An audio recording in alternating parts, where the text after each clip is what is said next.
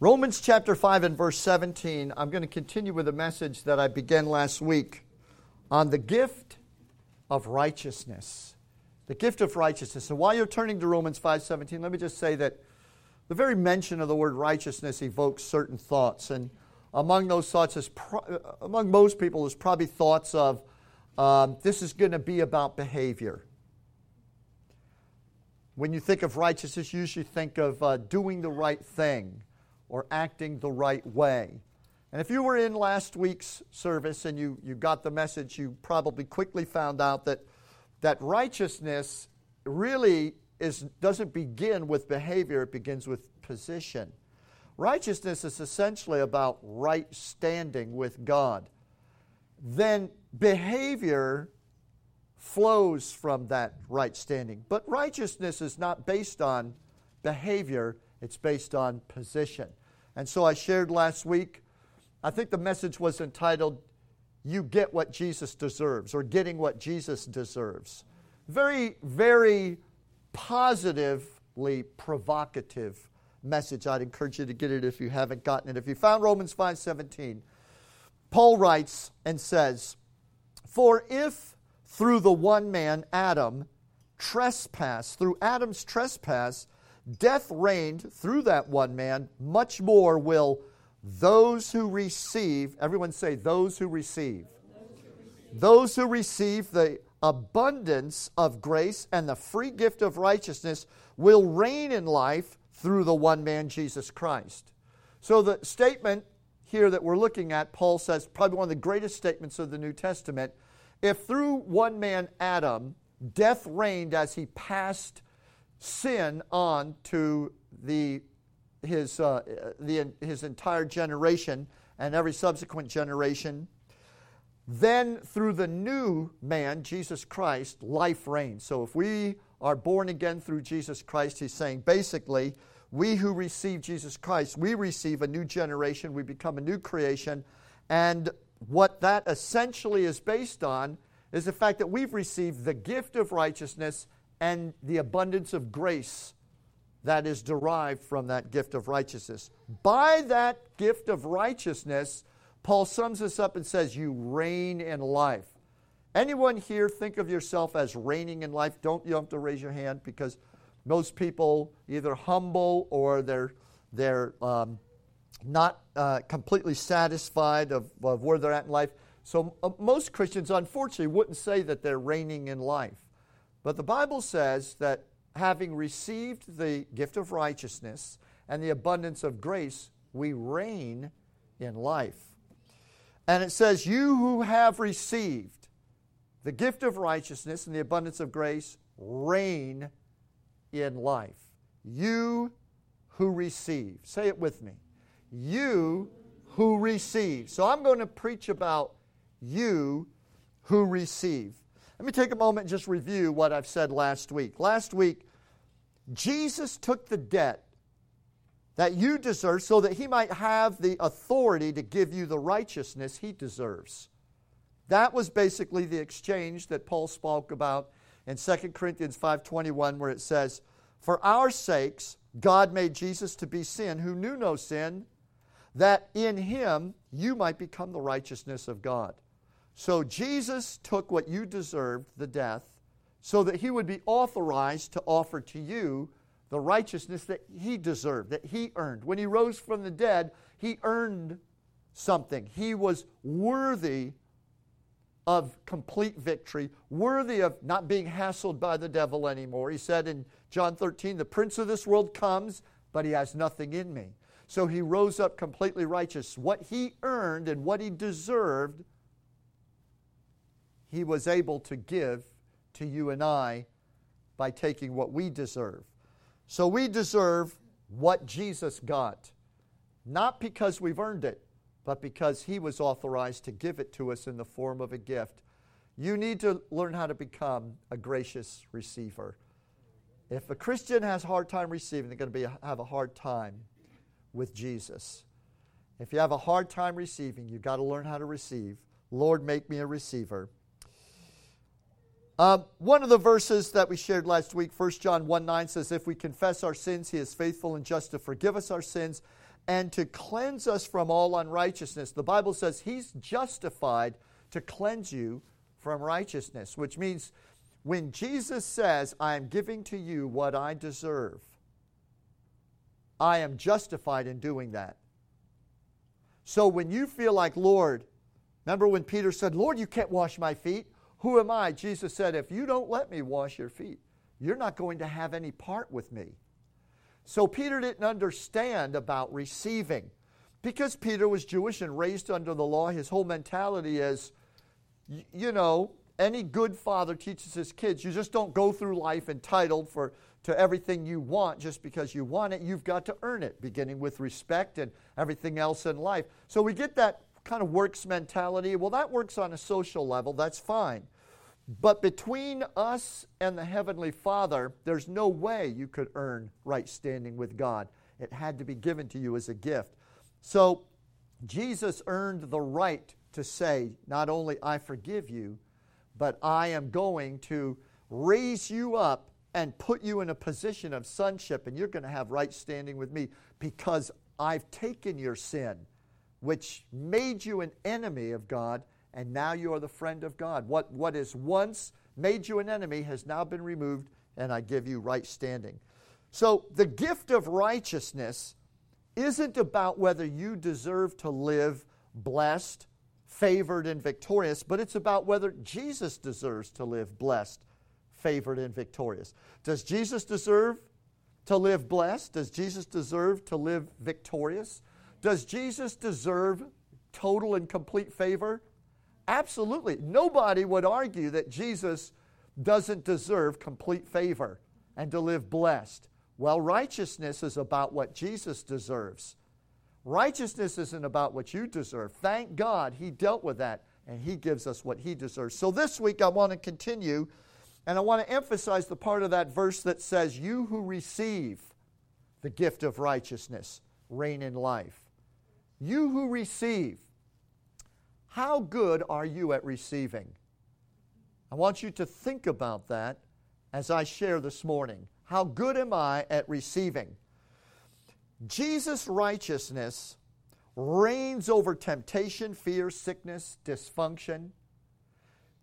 Jesus' righteousness has t- complete dominion over dysfunction.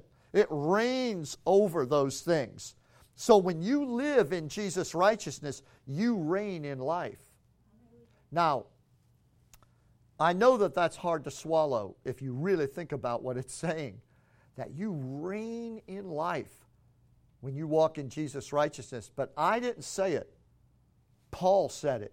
And the Holy Spirit put it in his mouth to say it, put it in him to write it, because it came from the throne of God. That's God's idea. That when you live in Jesus' righteousness, the net effect is that you reign over life. Now, I want you to let your imagination go wild and think about you reigning in life. What do you see? That, that wild horse that's been released out of captivity that just goes running through the field, clicking up its heels, free, hallelujah, free, free, free, excited. Think about that great freedom.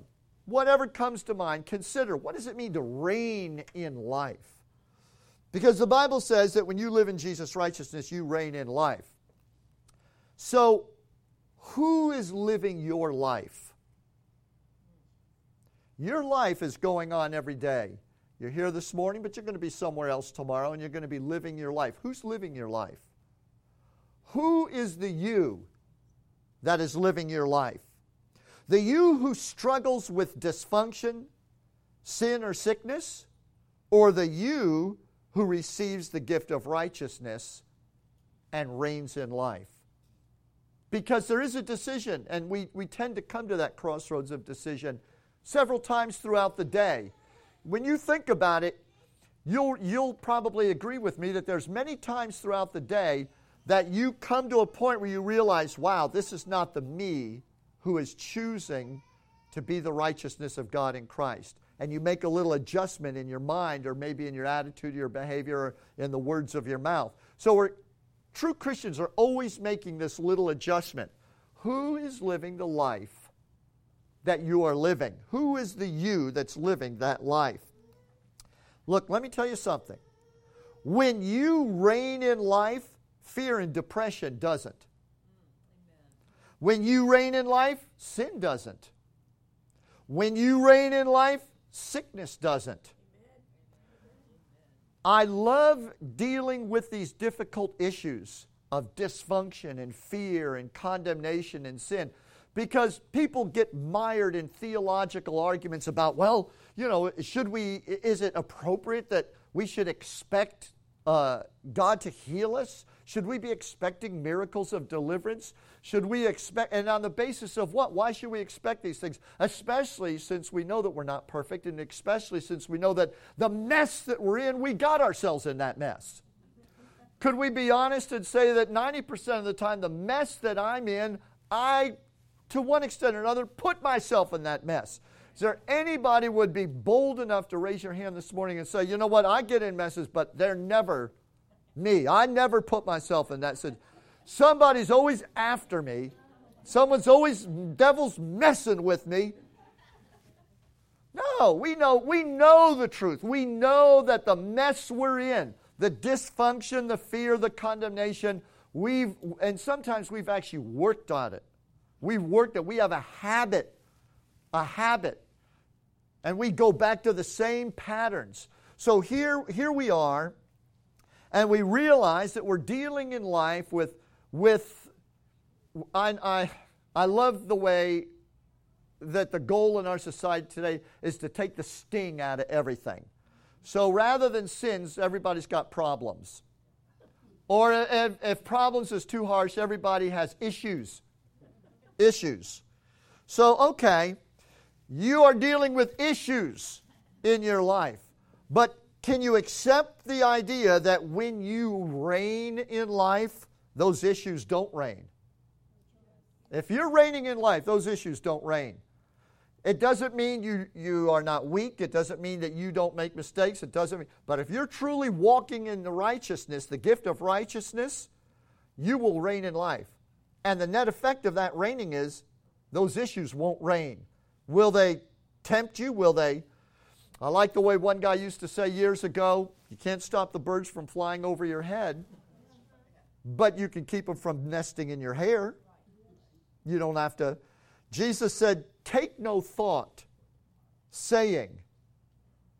You can't help a thought, but you don't have to say it. We, I don't think we, I don't think parents teach kids that anymore. But when I was growing up, my mom and dad said you don't have to say everything that pops into your head. And some things I would say, and I'd get a hand across my mouth right quick. You know, my parents would be trying to put those words back in my mouth.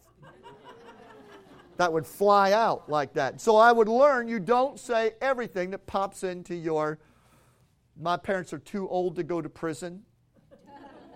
So don't go calling the feds and ratting them out just because I confessed on them. So Jesus said, Take no thought saying. So just because a thought goes through your head, just let it keep going. You haven't sinned because a thought went through your head. Don't take the thought. How do I keep from taking the thought? It just keeps bombarding my mind. Don't say it. If you don't say it, you didn't take it.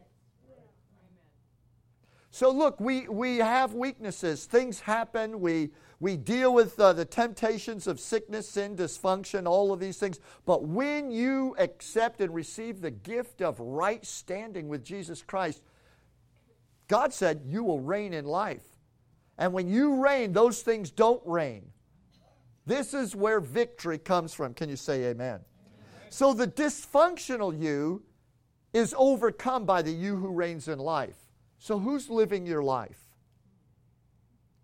If you're struggling with dysfunction of any kind, then you need to make an adjustment and be the you who receives the gift of righteousness. Be a receiver of the gift of righteousness. Dysfunction won't reign because you will reign in life. You'll reign through the righteousness of Jesus Christ. So the you who receives is the you who reigns. Pretty simple. You who receive the abundance of grace and the free gift of righteousness reign in life, Paul writes in Romans 5:17. So let God make you a receiver of righteousness and its abundant grace. Learn how to be a receiver of righteousness. The next time you don't know what to do and you feel overwhelmed, ask yourself the question right now, I need to be a receiver of righteousness. What does that mean? And I want to tell you, I'm going to end up going here in this message in a few minutes. But the first thing it does is it puts you at the feet of Jesus. It puts you right at the feet of Jesus. It makes a worshiper out of you. And, and it puts you right before Him. Lord, I need the gift of righteousness working in me. First thing's going to happen all those stupid, unrighteous thoughts, those impulses, the wrong headed ideas, the things that are trying to push you and drive you into unrighteousness are going to show up. You're going to, uh, you're going to see them. They're going to become evident. As you seek that gift of righteousness, right standing with God, the Holy Spirit's going to pour out wisdom. And you're going to have wisdom. You're going to realize, oh, you know what? This doesn't feel right. Why did it feel so right an hour ago? Well, that's because you were thinking with your carnal mind an hour ago. You know, when you want what you want and you shut down, you're not willing to pray, you're not willing to seek God, you just want what you want, everything feels right. And then you're wondering why you're getting bogged down and, and things aren't going well and it's difficult. And we, we're running into all kinds of problems and you're in a dysfunctional situation. Um, what, when you receive that gift of righteousness, the only thing that's important to you, the imperative, is being right with God, not doing what you want or getting what you want. So if being right with God, as long as that's more important than what you what your flesh wants, you'll always have God will always give you wisdom and the grace to overcome. You'll know what God wants you to do, you'll know the way you should go. The grace and the power will be there to prosper.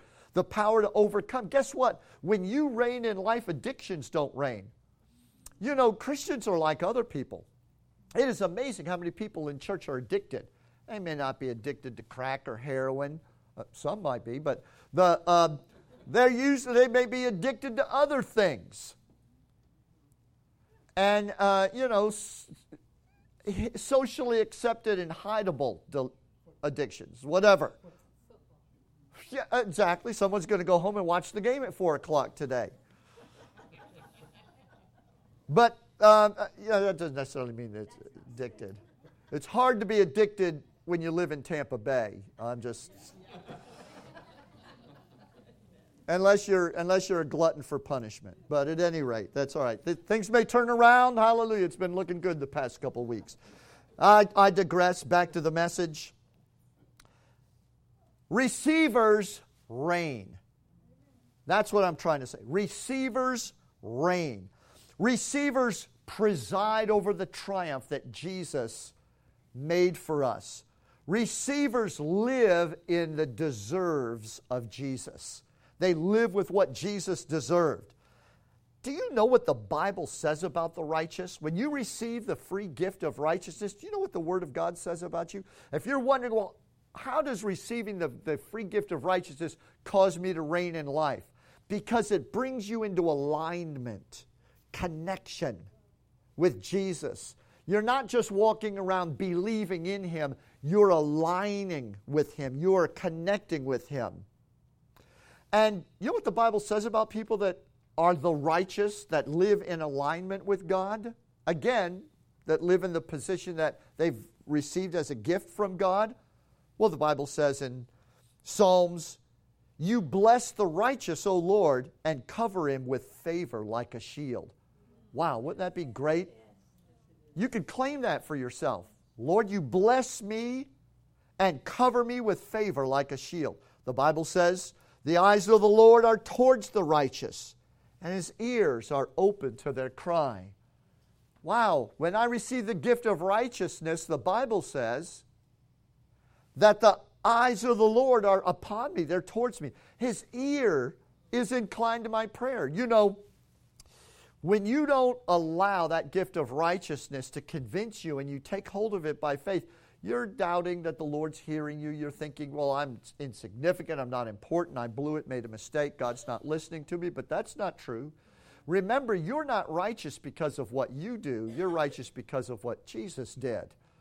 It's the fact that He deserves that right standing that you have been given right standing. So your right standing is based on the fact that He deserves it. He took your penalty of sin, He gave you His life. Let's take a look at another one. The Lord, I love this one. The Bible says, The righteous flourish like the palm tree. My goodness, have you noticed palm trees grow wherever they want to?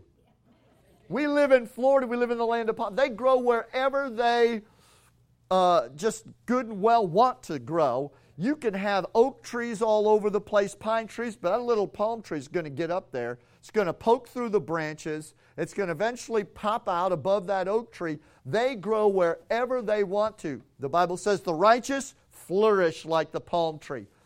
We're always saying, you know, I'm just not I'm not in the right position for a raise. I need to get connected to the right people. I, more Christians waste time worrying about you know, I'm not in the right neighborhood. I, am not driving the right car. I don't have the right connections. The, the right people aren't looking at me. How can I expect to advance? I need to get myself in the, in the right position to be promoted. You want to be in the right position to be promoted? Receive the gift of righteousness because the Bible says promotion doesn't come from the north, south, east, and west. Bless God. Promotion comes from the Lord. Can you say amen? Hallelujah. I know a couple of people this week that have received promotion that came not from the north, south, east, or west. But from, so stop trying to run to the south, run to the north. Oh, things would be better if I could just pack up and move west. you need to move up. Hallelujah.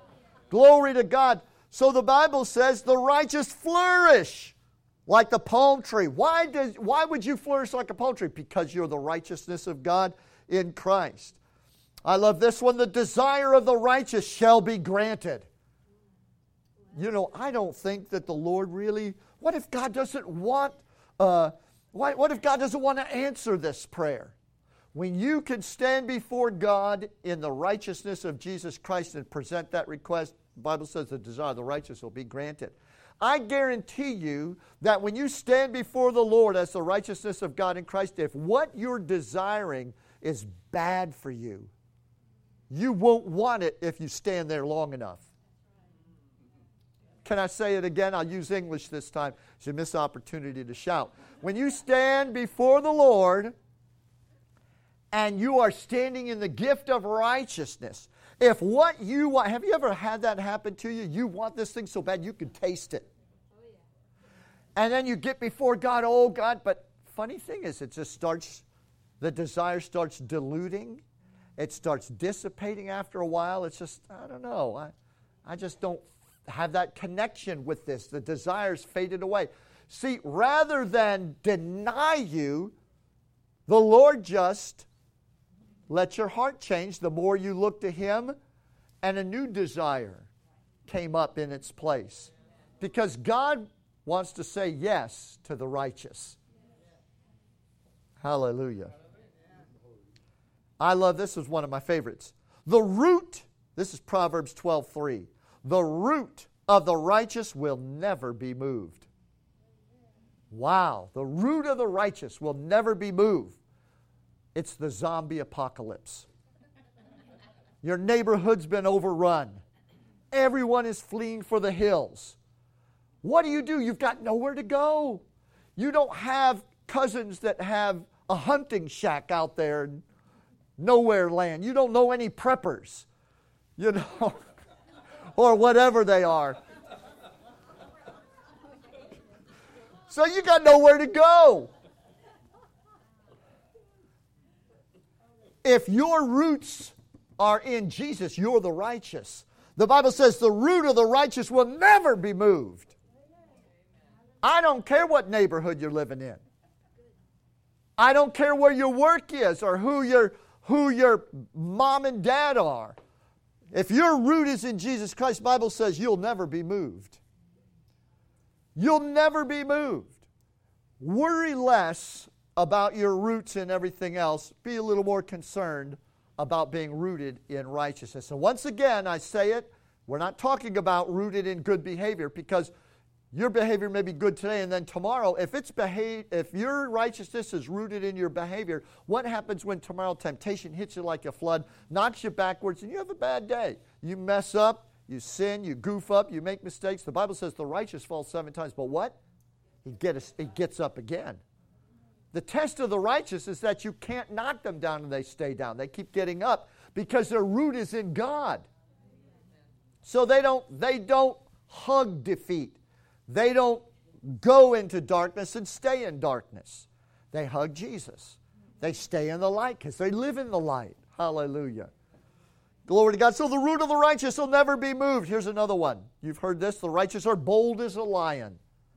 I've talked to so many Christians say, you know, Pastor, you just got a big mouth and you're bold and you're not afraid of people and you're you just kind of throw yourself out there. But I'm not that way, you know. We Smiths, we're just different. We're very mild mannered. I just can't, I can't see myself just going up to people and or, you know, I don't have that kind of courage. That's okay. Jesus has got plenty of it. He's the lion of the tribe of Judah. He's got plenty of boldness.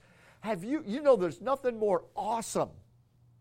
It's a little messy sometimes, but it's awesome to see a person who's not used to being bold being bold in the Lord. It can be embarrassing, it can be messy. The Lord never said we'd be cool. But effective, yes. So if you're not worried about not being cool, but you want to be fruitful and effective, the righteous, bold as a lion. You see, when you are when you are in that gift of righteousness, guess what? Abundance of grace is constantly being poured out on you. Hallelujah. And you may even get to the point where being bold looks good on you. You're just doing it like you're a professional surfer up on that board. Everything's just, you know, just right. You don't look all crazy and falling off. Here's another one. This is the last one. This one comes out of the New Testament, Matthew chapter 13, 43. It's just awesome. It says, The righteous shine forth as the sun in the kingdom of their Father. The next time the devil tries to talk to you and talk you down, the next time the devil bad mouths you, pointing out, quote, your righteousness, pointing out your mistakes, your failures. Remember, your righteousness is what Jesus deserves, not what you deserve. You get what Jesus deserves. Remember, rebut and refute him. Don't let the devil badmouth you because the Bible says the righteous shine forth like the sun in the kingdom of their Father. Well, I thought about that like the sun.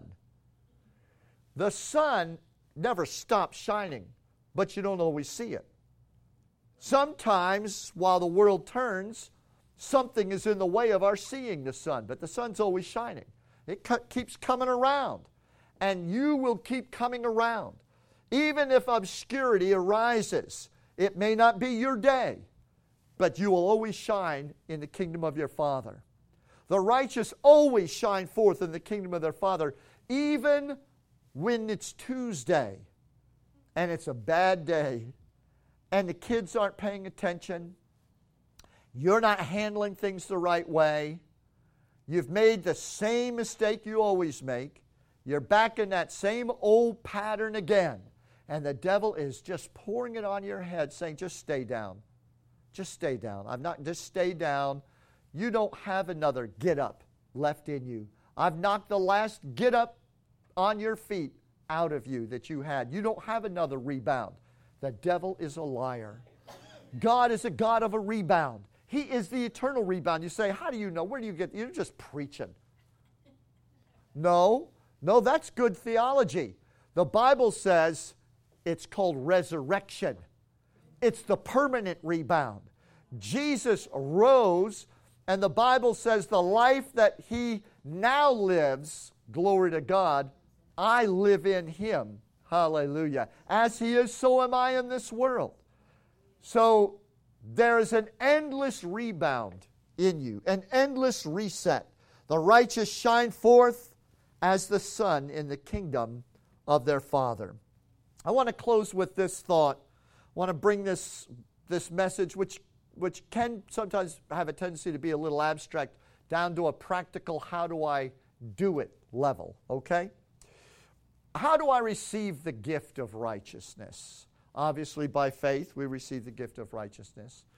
Um, but I'd like, to, I'd like to make it a little more practical and say that there's a key in receiving the gift of righteousness, and that key is worship. It's worship. Um, do you remember when Jesus met the woman of Samaria at the well? And it was the noonday, and all the ladies of the village had come early in the cool of the day to get their water. And this woman, probably because she was shunned and an outcast, we find out later that she had, um, I guess, been married six times and she was shacked up with some dude that at the present time she wasn't married to. So she couldn't come with the good ladies of the town to get her water. She had to come at the heat of the day, the noonday. But Jesus happened to walk up, asked for some water, and uh, the lady was, you know, she was uh, pretty amused that Jesus, being Jewish, and she was a Samaritan. So it was kind of a serious racial divide between the Samaritans and the Jews, and they really both looked down on each other. So she says, Well, you're a Jew. I'm a Samaritan woman. Why are you asking me for water? He said, Lady, if you knew who was asking you for water, you'd ask me for water, and I would give you living water that you would never thirst again. That stuff you're about to give me, it doesn't work. Uh, it works for a little while. Hour later, you need more of it. You just need to keep taking it, taking it, taking it. I'll give you water. You get it. It'll, it'll water you for life, for eternity. So they get into this conversation, and she says, Well, I know that the Messiah is supposed to come. Gets around to talking about receiving from God. You start talking about the Messiah, you're talking now about receiving from God. The minute they start talking about receiving from God, the topic goes right to worship. She says, You know, our fathers say we should worship in this mountain. Your people say in the temple. Uh, tell me about worship. Because, see, these are religious people having this conversation, Jesus and this woman. And so for them, they know that God has to come down to receiving. Receiving. You can't just go through life and be religious by having thoughts and beliefs, no matter how right or accurate they are. At some point, it's got to come down to alignment, connection. There's got to be an actual contact with God. So that's the, that's the criticism sometimes that religious people get by society is that they run around with a sticker on their car um, are seen occasionally uh, in public with a Bible or a Bible app on their iPad or whatever, um, or uh, seen in church, but they don't really appear to have any real connection with God. It's got to come down to alignment. Our life has got to have an alignment so that heaven can be seen through us.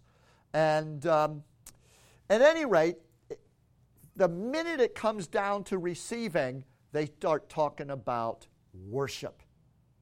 And listen to what Jesus said to the woman about worship, because there's a direct connection between worship and receiving the gift of righteousness.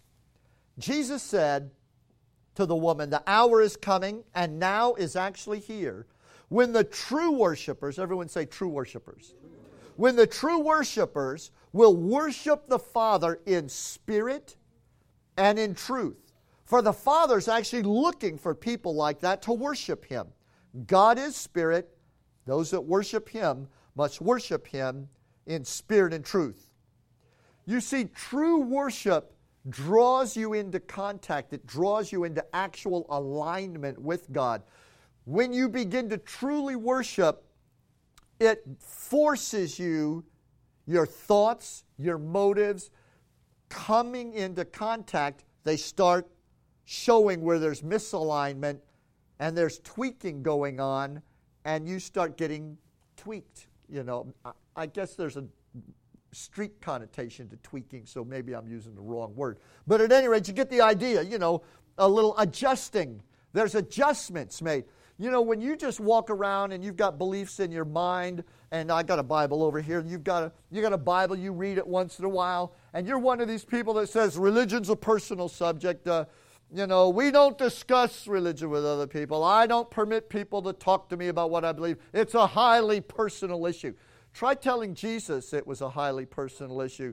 Jesus said it absolutely is a public issue.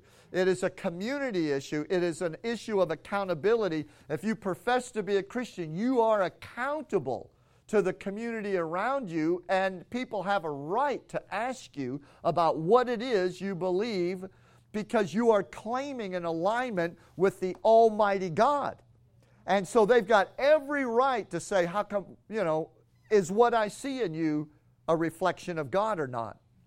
You see, if your religion is all about you saved yourself, well, then it's private. But if it's all about Jesus Christ, then honey, it ain't private, it's public. Jesus was publicly crucified, Jesus was publicly examined, and he was publicly resurrected. So, at any rate, when it comes down to worship, when we start worshiping, our, our, our life starts coming into alignment. And worship causes us to have our thoughts and our motives opened up before God. And when we seek that gift of righteousness, the Lord starts pulling on the desire of our heart.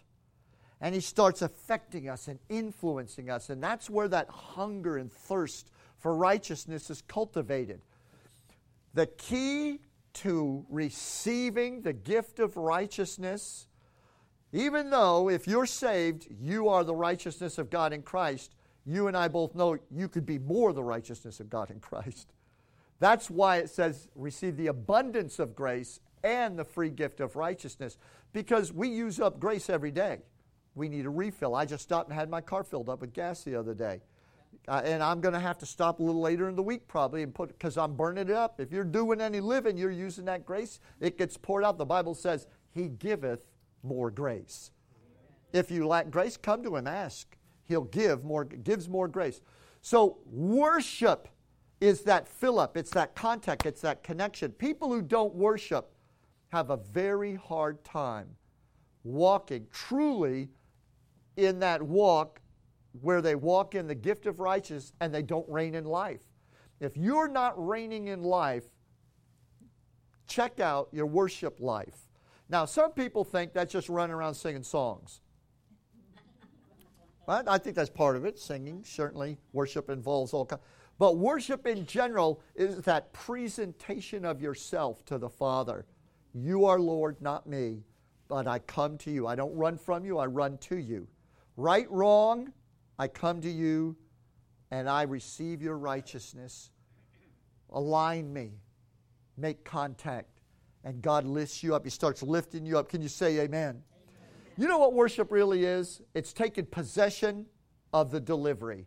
You ever had stuff delivered to your door? You know, Amazon Prime, you dial them up, say, I need a new t shirt. This is a cool t shirt, got a thing on it. I want this t shirt. You, you put that 20 bucks on that credit card, and they bring that t shirt five days later to the door. They've dropped off. You ever open the door, see that brown bag sitting there?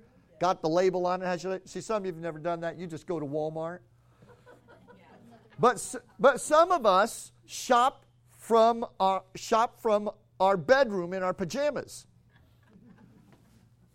I'm not going to point the finger at anybody. But you know what a delivery is. When Jesus rose from the dead, he delivered something to you and I called the gift of righteousness. Delivered it, gave it, it's what he deserves, what he received when he rose from the dead, the honor, the victory. He gave that to you and I, made that delivery. Worship is you taking possession of the delivery. With some of you, that delivery's been sitting at your doorstep a long time. It's rained on, the label's running all over the place, the name is faded, but it's still there. It's there. Open the door, take possession of the delivery. Worship. Get up in the morning, worship the Lord. Throughout the day, especially when trouble arises, worship the Lord. You don't have to take a half an hour. In fact, I'm going to close with this one thought. Let me give a strong, serious, great, big, huge endorsement to praying in tongues. Jude verse 20 and 21 says, But you, beloved, building yourselves up in your most holy faith and praying in the Holy Spirit, keep yourselves in the love of God. Prayer and worship draws you into contact with the living God. And both you and I know that there's a very acute limitation to our ability to articulate these flowery, intelligent, long prayers. You have run out of things to say, usually within a minute and a half, if you're honest, long before your heart is filled. And sometimes you're just there in prayer. You're kneeled down before the Lord at your bed, and you're just, and all you can, all you, at this point, you, you feel like you're sounding, you know, like you're got some special needs going on there. Because you're just going, Jesus, Jesus, Jesus, Jesus, Jesus. You're just stuck on Jesus, Jesus, Jesus, Jesus, Jesus. Because you can't put it into words. You don't know what to say. You can't describe the problem. You're just frustrated. Something in you is trying to make contact. Something in you wants to express its need, its, its hunger before the Lord. And when there's a dialogue that's trying to take place and you, you're running out of words, you're just like that skipping record Jesus, eh, Jesus, eh, Jesus, eh, Jesus, eh. And, you know, and you step out a little bit and try some English. Oh, Lord. O thou most high. Um, the one that made the heaven and the earth. What else? What did, the pastor say on Sunday? Uh, you know, and then you feel stupid. You're listening to yourself praying. I sound so dumb trying to pray. This is what tongues is for. sound like a genius, a rocket science. That's rocket science. Woo, You know, when you're just praying in tongues, you just, well, you sound like a four star general giving out orders. Hallelujah. The Bible says your spirit is praying in 1 Corinthians 14. My spirit prays. My spirit is giving thanks well. All I'm saying is have a robust life of praying in the Holy Ghost. The Bible says build yourself up in your most holy faith. When you don't know what to pray for as you ought, Romans 8 says, with groanings too deep to be uttered, the Spirit reaches down, brings up that intercession. Hallelujah. Pray in the Holy Ghost. I used to wonder why did God give such a silly gift to the church? And it really makes perfect sense to me why the even why uh, uh, a huge section of evangelicals, fundamentalists, have just completely written it off and say, you know, after after about 60 years, the Lord was through. He'd had enough of that. He wasn't. He was sick of hearing those tongues. They're ridiculous. We don't want to hear any more of that. We're doing away with it. We're going to give them the good, the good old you know, written scripture and they're not going to need those tongues anymore. So I thought, you know, I could see where that doctrine came from because uh, it's foolish, it's silly. So I could see why some church fathers got together and said, uh, or some church leaders said, you know what, let's, this is antiquated.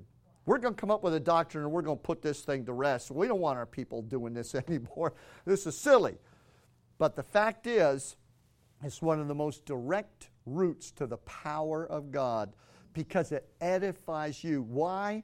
Because it gives the ability for the believer to pour your heart out before God. Pour your, you say, well, what happens if I'm praying in tongues and I get my mind drifts and I get off? Am I still praying in tongues or am I just babbling?